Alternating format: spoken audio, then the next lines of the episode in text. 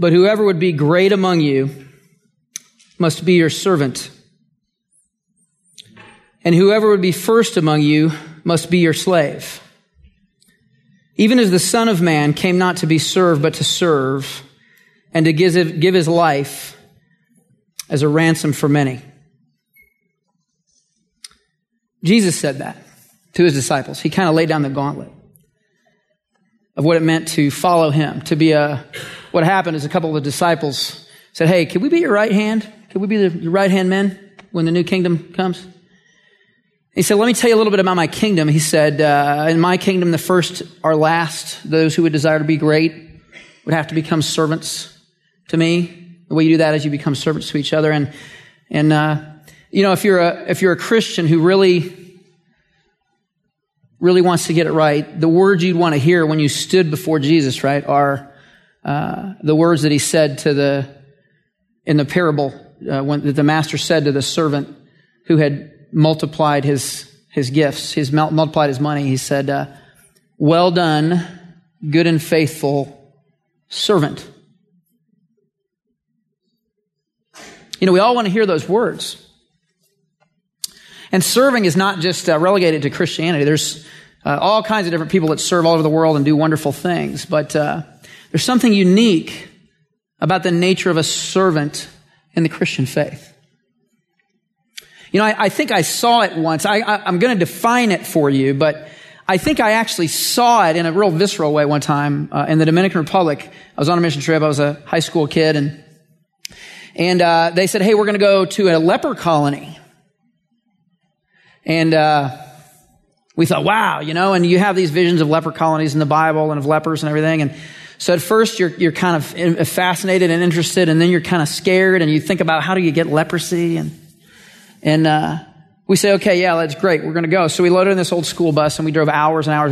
It was right across the border of Haiti, and we drove and drove and drove and drove, and the roads got worse and worse and worse. And that if you've ever been to Haiti or flown over the Dominican Republic and Haiti, it goes from green to brown. I mean, you can literally see the border. So we cross into this just abject poverty. And we come up to this camp in this little town. And it's got a high wall, and there's barbed wire on the top, and it's turned inward toward the end of the camp. And I kind of noticed that seems odd. I mean, usually that sticks out, right, to keep the people from getting in. And they said, no, this town, these people believe that leprosy is a curse from God or the gods or whatever. And so they don't want those lepers getting out. So the not in my backyard issue came up, and they said, well, if we're going to have a leper colony anywhere near our town, we're going to build a wall, and we're going to barbed wire so those lepers can't get out. And so now we're even more mortified. What are we going to see in here? And they had the same questions. How do you get leprosy, right? So we go in, and we're assured that this is okay, and it's explained to us that leprosy is actually a neurological disorder.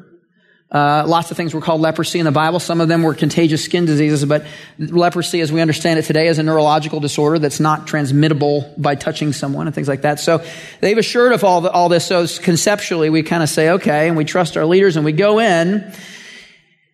And the first thing I notice inside these walls is that it's more beautiful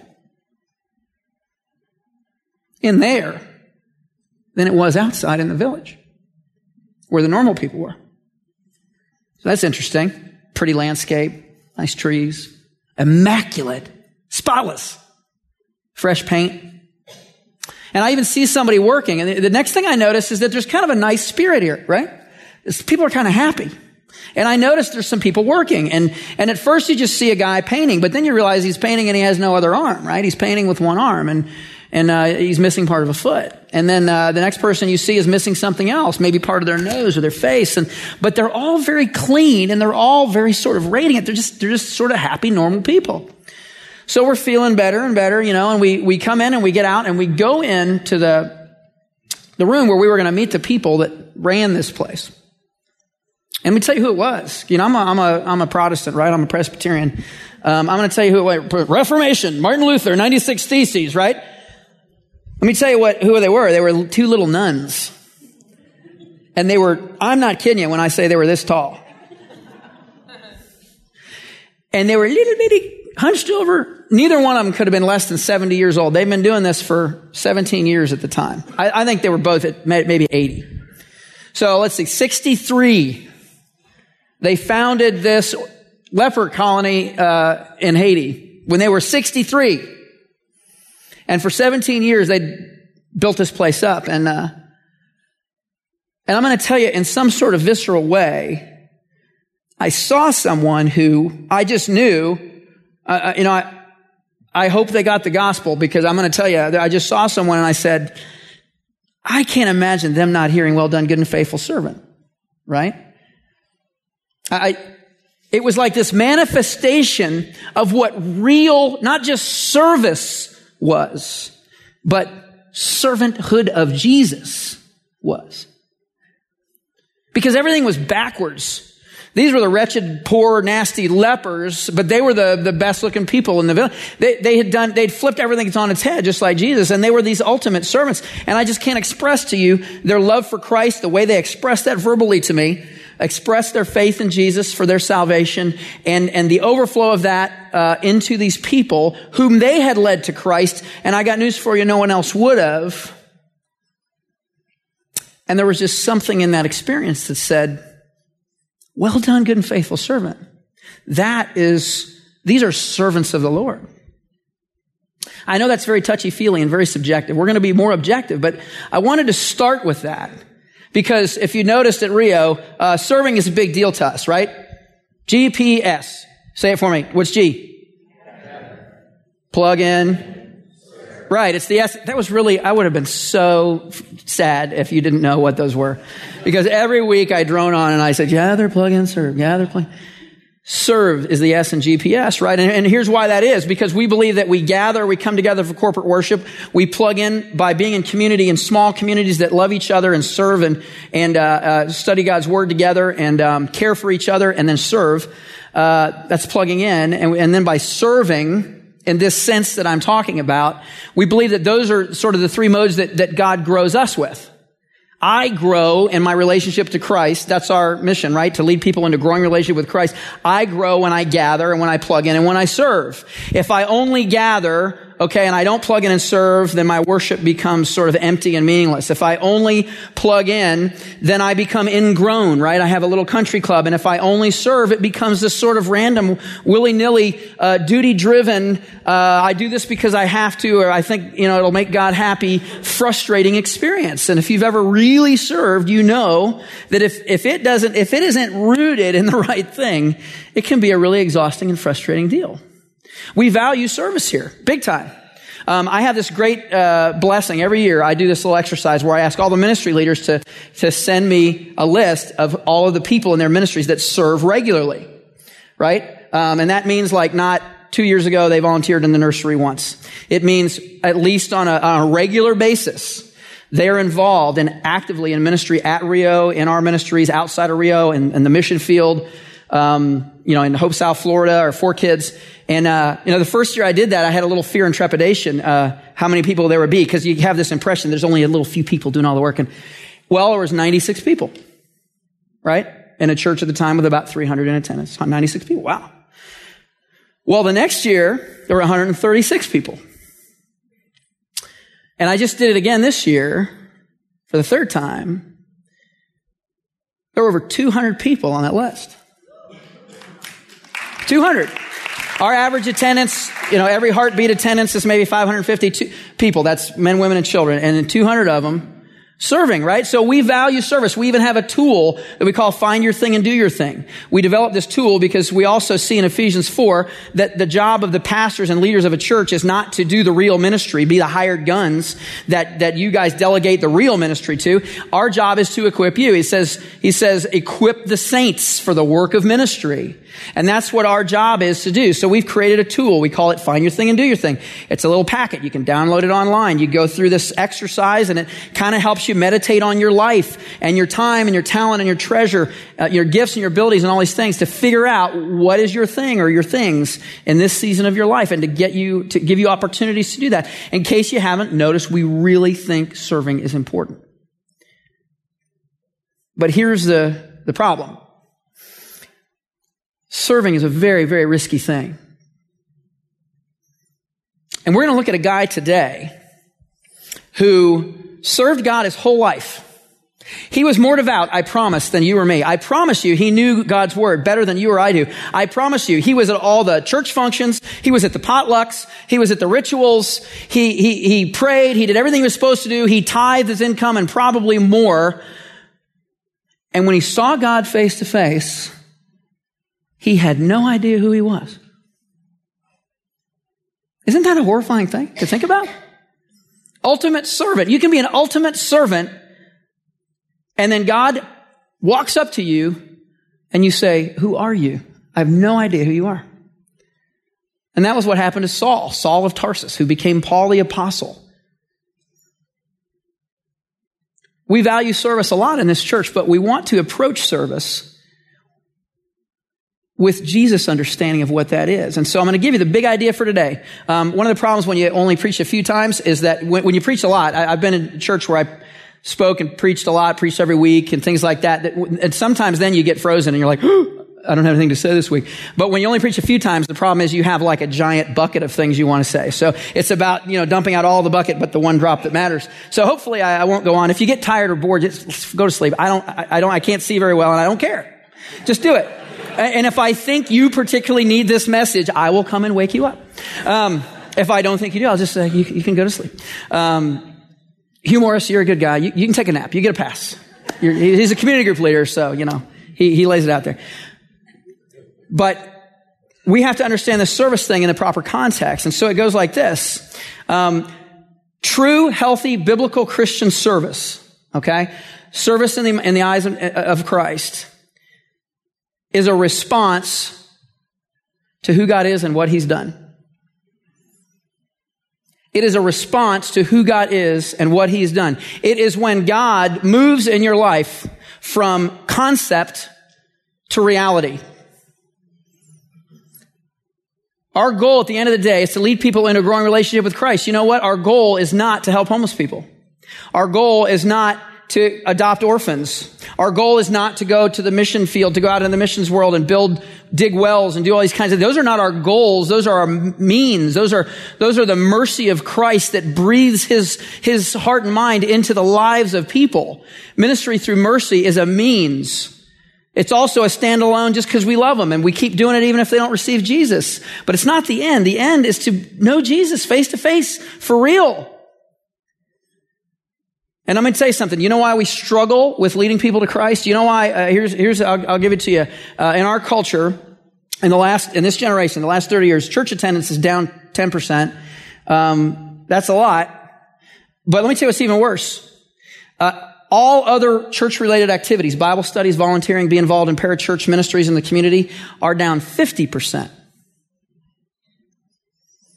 Well, let me tell you what one of the reasons I think that is. Let me tell you why I think Europe is dead and we risk this. It's because for many of us, we have either allowed God or we've never met God face to face. We've never met Jesus. He is a concept to us. And I'm going to get news for you. A non-believer can sniff out when Jesus is just a concept to you. This woman that was acquitted this week and everybody was going crazy. How could they do that? How could they acquit her? She was obviously guilty. Well, I'll guarantee you what her lawyer's first job was to convince the jury that he believed she was innocent. And he must have been skilled, or she, or whatever it was. I tried not to follow that because it corrupts me. But I'll guarantee you the first job was for that lawyer to convince the jury that that lawyer believed she was truly innocent.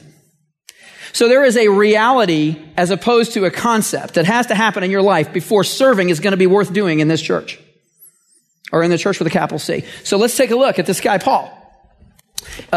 If you have your Bible, and I hope you do.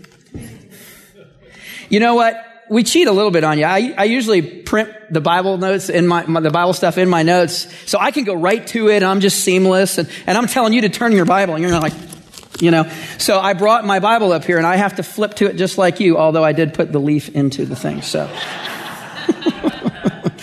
all right. If you're using the Reformation Study Bible, we are on page 1574.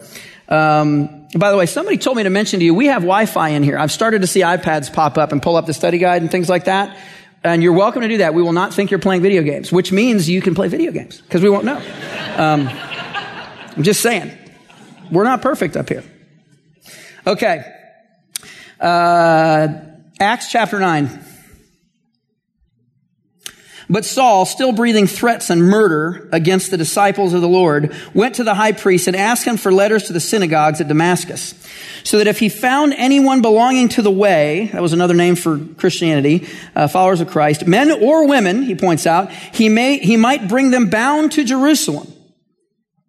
Now, as he went on his way, he approached Damascus, and suddenly a light from heaven flashed around him. And falling to the ground, he heard a voice saying to him, Saul, Saul, why are you persecuting me? And he said, Who are you, Lord? And I said, I am Jesus, whom you are persecuting. But rise and enter the city, and you will be told what you are to do there. The men who were traveling with him stood speechless, hearing the voice, but seeing no one. Saul rose from the ground, and although his eyes were open, he saw nothing. So they led him by the hand and brought him into Damascus. For 3 days he was without sight, and he neither ate nor drank. Now, this is an amazing thing that has happened here, okay? I never realized until I really scrutinized this passage, the deal with Saul. Saul was a violent man. He tells this story 2 other times in Acts 22 and again in Acts 26. And every time he tells it, he reminds how violent he was. Let me tell you what he was doing, okay? This was a religious guy. Like I said, he was a Pharisee. This was a sect that was incredibly committed to the rituals of the Jewish faith. They were sort of, heralded by the people. They were the people, they were the leaders of the people. The Sadducees were the aristocrats. The Pharisees were the common man guys, but many of them were wealthy. We know that Paul bought his citizenship as a Roman citizen. But here's the deal. He was a faithful religious guy. But here's what he was doing. Okay. He had decided these Christians were enemies of God. Okay. And so he was going to the high priest in Jerusalem and getting unsigned arrest warrants. Just give me a stack of arrest warrants with nobody's name on them, and then write a letter to all the synagogues in Damascus. Let me tell you something about Damascus. It wasn't even in Israel. It was in another country. So he gets these letters from the high priest, who's authorized by the Roman government to basically have eminent domain, all right? So they can sort of enforce their own laws. So he takes these letters and he gets guys and he takes people with him, so he's got some muscle, and he marches and he's heading to Damascus to do this.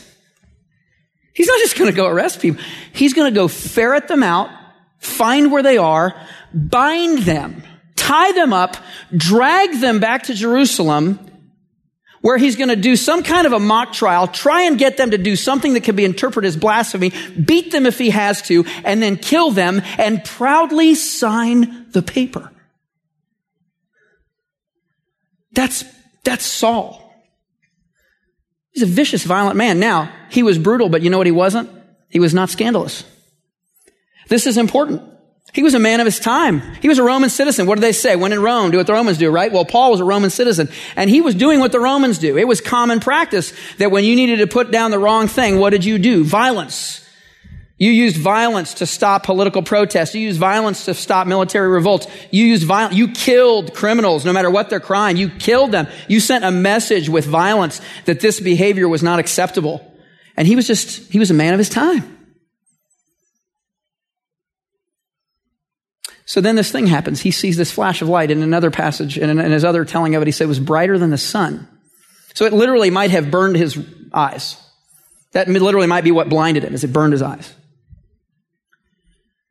It was brighter than the sun, and he falls down, and this man who was this evil, this violent man who was marching to Damascus is all of a sudden finds himself laid out on the ground, and someone speaks to him, speaks into his life, and says, Saul, Saul, why are you persecuting me?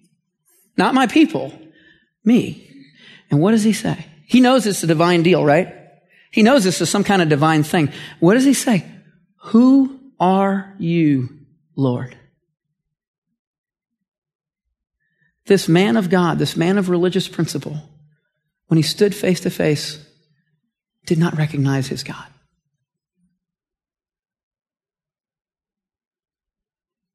Well, now, why is that?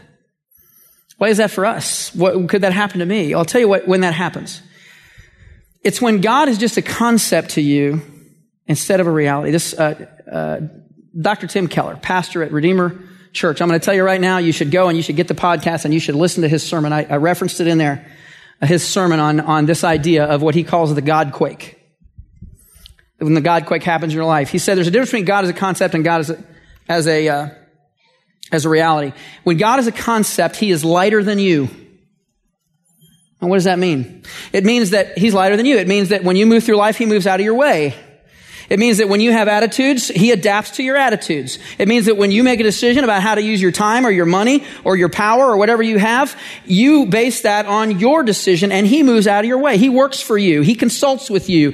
You've got a plan and you're moving toward it. And when plans don't go your way, that's when you turn to God to pray. You turn to this concept that is God and you ask him to fix your, why my plans aren't working, God, so fix them and make my plans work. He rearranges himself around you. But when God is a reality to you, when he's real to you, Saul, Saul, well, then he's heavier than you. If you look on your cover of your study guide, you see a picture of something dropping into a thing of water. Imagine a bowling ball falling into a pool of water. What happens? That bowling ball is heavier than the water. It displaces everything to make room for itself. When God becomes real to you, he drops into your life and he creates this God quake. You ever notice in Scripture, whenever God comes down, there's an earthquake. He displaces everything out of his way and everyone knows he's there. There's no confusion. So when God enters your life and he is real, he displaces you. And you move out of his way. And your attitudes change to adapt to his attitudes. And your mission is his mission that he's given you. And the way that you use your time and the way that you use your money and the way that you use your skills and abilities and other resources all become rearranged. God rearranges the furniture of your life when he becomes real to you. This is hard for pastors because a lot of times we speak in isolation and we'll do a thing on money, right? And we talk about you need to be faithful to God's word and your money, right? Well, the truth is all we're saying is you need to bring everything in your life, including that which is most precious to you. And for many of us, that is our money, which represents security and everything else. You need to bring that under the authority of God and hold it with an open hand and let him displace your attitudes and your vision and adopt his, envelop his with your life. Well, that's what just happened to Paul. You know what we call that? Conversion. He was converted. Now, there are a couple kinds of conversion. You might be saying this, hey, you know what? All right, here's the deal. If I was on my way to, Rock Burger and you ever been to Rock Burger? Great burger. Unbelievable burger. Downtown. Anyway, I was on my way to Rock Burger and all of a sudden the light shone brighter than the sun and I was, and then Jesus appeared to me and said, "Oh, Matthew, why are you going to Rock Burger instead of serving me?" I'd probably, I'm on your team, Lord. Well, let me tell you something. I call that a terrible and glorious moment conversion. Some conversions, very few to tell you the truth, even biblically, are terrible and glorious moment conversions. They're like microwave conversions. It's like God is picking this one particular person that he has a very unique, big purpose for, and he comes down, and all at once, in an instant, he transforms their mind, their heart, and their will all at once. Bam, just like that. And then they go to serve him. He does this all the time. In Scripture, we think. But the truth is, most of the time, by far, the millions or billions of converts over the centuries, their conversion is a journey of some sort. It might be a minute, an hour, a day, a week, a month, a year. It might be 50 years. St. Augustine's mother prayed for, he was a pagan. His mother prayed for him every day to the point the priest kicked her out of the church and said, "Look, anybody that prays like you, God's going to listen. You don't need to come to us." Till he was 32. You're a history guy. Was it 32? Is that when he was converted? You don't know? Yes. Okay. Sam's a really smart history guy. He probably knows. He's just being humble. Like 32 years old, he gets converted, all right? It's a process. Now, at the end of it, he kind of had this moment, all right? If you read about it, he kind of had this vision. But the point is that most of us, me, I'm included, your conversion is a journey. And that doesn't mean you're, at some point, you're almost converted. You're half converted. It's not that, okay? But what I mean is that there's a reasoning that takes place. When we see that Lydia was converted in the book of Acts, we see that they reasoned with her and they explained the gospel and she came to Christ. No fire and brimstone or anything. The Thessalonians, it says they sit down for many, many days, and they studied and reasoned together, and they proved to some of the Thessalonians that Jesus was who he said he was, and some of them followed Paul and Silas.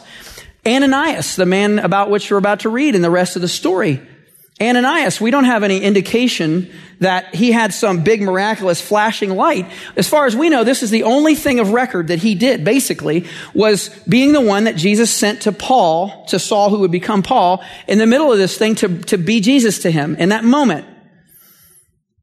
But Ananias was faithful.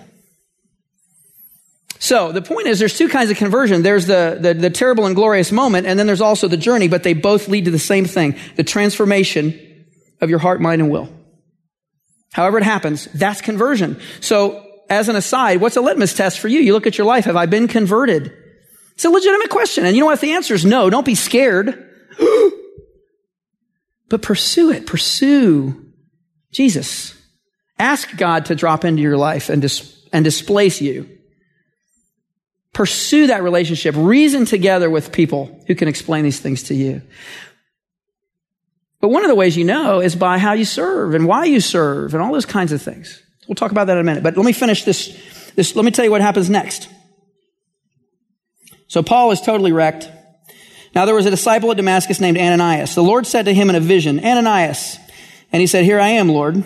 And the Lord said to him, Rise and go to the street called Straight. And at that house of Judas, look for a man of Tarsus named Saul. For behold, he is praying, and he has seen a vision of a man named Ananias coming in and laying hands on him so that he might regain his sight. I love this. In Paul's mind, all that's happened is he was on the way to kick some butt in Damascus, and he got his butt kicked instead, and he's blind, and he's shivering in somebody's house, physically destroyed. That's all Paul knows. That's all Saul knows. All Ananias knows is that there's this crazy guy named Paul who's coming to kill him. But Jesus is up there and he's going, Hey, Ananias, check this out. There's this guy named Paul and he's staying at this house. Or this guy Saul staying at this house, and he heard in a vision that somebody named Ananias is going to come to him. Jesus is in control of all of this stuff. He's not surprised. And Ananias, what does he do? Well, but Ananias answered, Lord, I have heard from many about this man, how much evil he has done to your saints at Jerusalem. And he has authority from the chief priest to bind all who call on your name. But the Lord said to him, Go, for he is a chosen instrument of mine to carry my name before the Gentiles and kings and the children of Israel. For I will show him how much he must suffer for the sake of my name. The worst volunteer recruitment sales pitch of all time.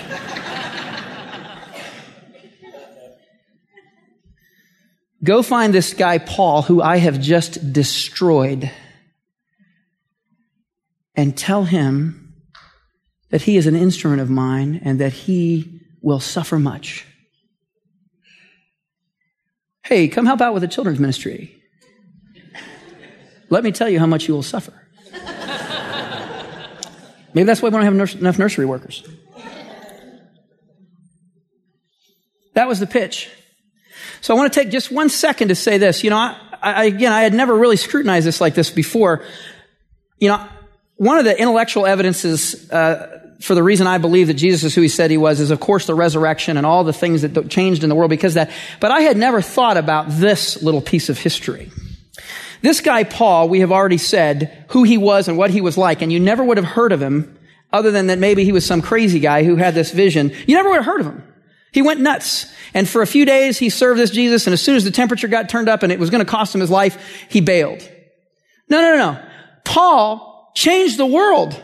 He was walking this way, path of violence, path of destruction, and something turned him. Something took the reins and yanked his head the other way.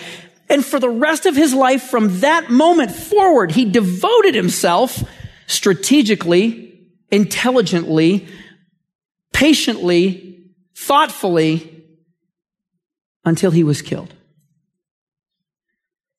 So unless you want to prove from me, from history, oh, and by the way, he wrote 2/3 of the New Testament, planted 30-something churches, changed the world. So unless you want to tell me Paul never existed, then you got some explaining to do about what happened to this man on that road and why he went from violent to peacemaker. From the one who said, be patient, come alongside, teach and instruct and love. From the one who wrote 1 Corinthians 13. You explained that to me. So, what happens next?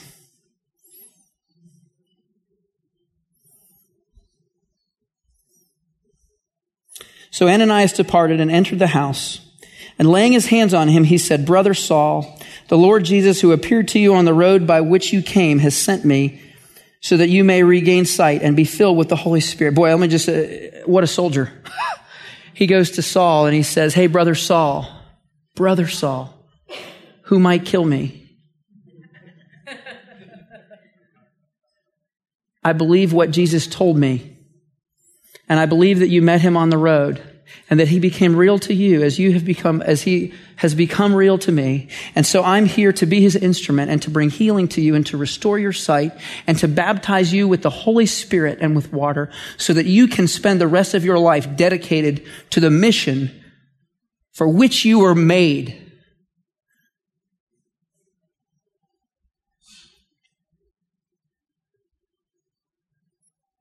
And immediately something like scales fell from his eyes, and he regained his sight. And then he rose and was baptized, and taking food, he was strengthened. For some days he was with the disciples at Damascus, and immediately he proclaimed Jesus in the synagogues, saying, He is the Son of God. And all who heard him were amazed and said, Is this not the man who made havoc in Jerusalem of those who called upon his name? And has he not come here for this purpose, to bring them bound before the chief priests? And here it comes. The transformation of Saul to Paul. Here it comes. The moment that God became real to him in this time in his life. But Saul, increased all the more in strength and confounded the Jews who lived in Damascus by proclaiming that Jesus was the Christ. Where did he do that? In the synagogues where he was going to deliver the letters and walk out with the blank arrest warrants and go and arrest people, tie them up, drag them to Jerusalem, and have them killed and sign the paper. There's one thing that serving Jesus is not. It is not futile. When you're a servant of Christ, when you're not just serving or doing community service, but you are a servant of Christ in response to who he is and what he's done in your life, I got news for you. What you do will be effective. Another litmus test for you when you're thinking about how you're serving and what you're doing. Is it effective? Are you effective? And I don't mean to say there aren't long spells of time sometimes where we have to, beat against the grain. There have been certainly stories of missionaries that have spent 10, 15 years before they saw one convert in a certain places in the world. But for the most part, in general, one of the ways you can look into your life and ask, am I serving or am I just doing service, is am I effective in what I'm doing? Am I affirmed by my community? Are lives changed by me? Do people end up getting Jesus eventually because they know me? Do they end up at least understanding who he is because they understand me? That is the fruit of the servant of Christ. And that's what happened to Paul. So I want to leave you with this.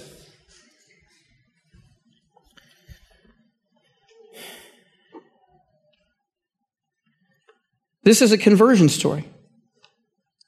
Let me tell you when I think it happened, like physiologically, spiritually.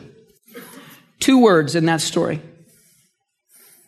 Same word said twice. Saul.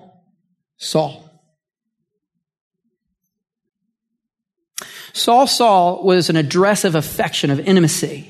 It was like a mother saying to her little boy who had skinned his knee or done something wrong, "My son, my son."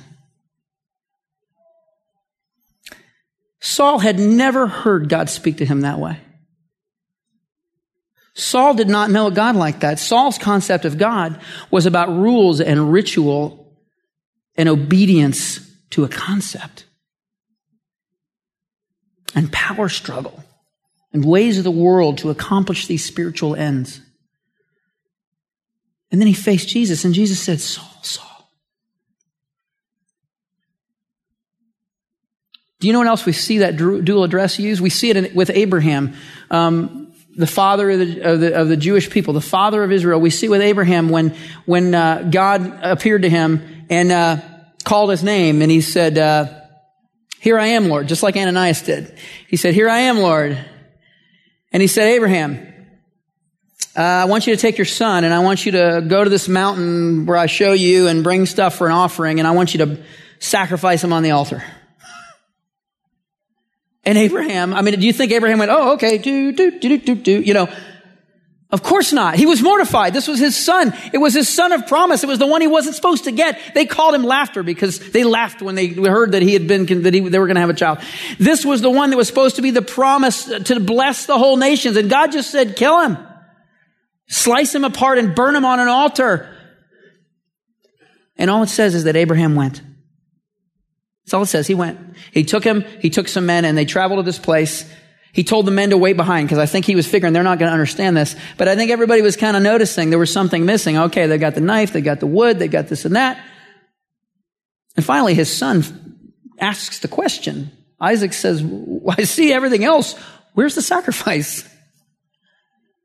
And Abraham, I'm sure, holding the tears back, I have to believe, says, "God will provide a sacrifice." And there they go, up the mountain.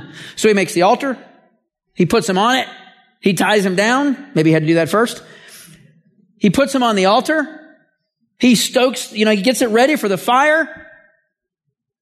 I mean, I see the tears streaming down his face. He's holding the knife. He's moving to plunge it into his chest. And guess what he hears? "Abraham, Abraham." And God says, "I was a concept to you, and today I am real to you because I saw that you would give me your own son. And you do not need to sacrifice your son because I have provided a sacrifice." And there was a ram in the thicket for him. But what Abraham did not know and what Saul did not know on that road to Damascus until Jesus said, "Saul, Saul," Abraham did not know that God would face this same moment in his life and there would be no ram in the thicket. That is who God is. And that is what he has done for you. And if you serve in this church or anywhere else for any other reason, then in response to that, because he has said to you, Matt, Mark, Don, Sally, if you haven't had that moment in your life, if you haven't had that season, that journey of conversion, if you haven't seen God displace your life so that serving for you is a joy of your salvation, then now is the time to meet him on that road. Whether it's in a flash or whether it's over time, meet Jesus, the real Jesus, the one who would displace you, the one who would wreck all that was in you and give you everything that you ever needed. A relationship with him.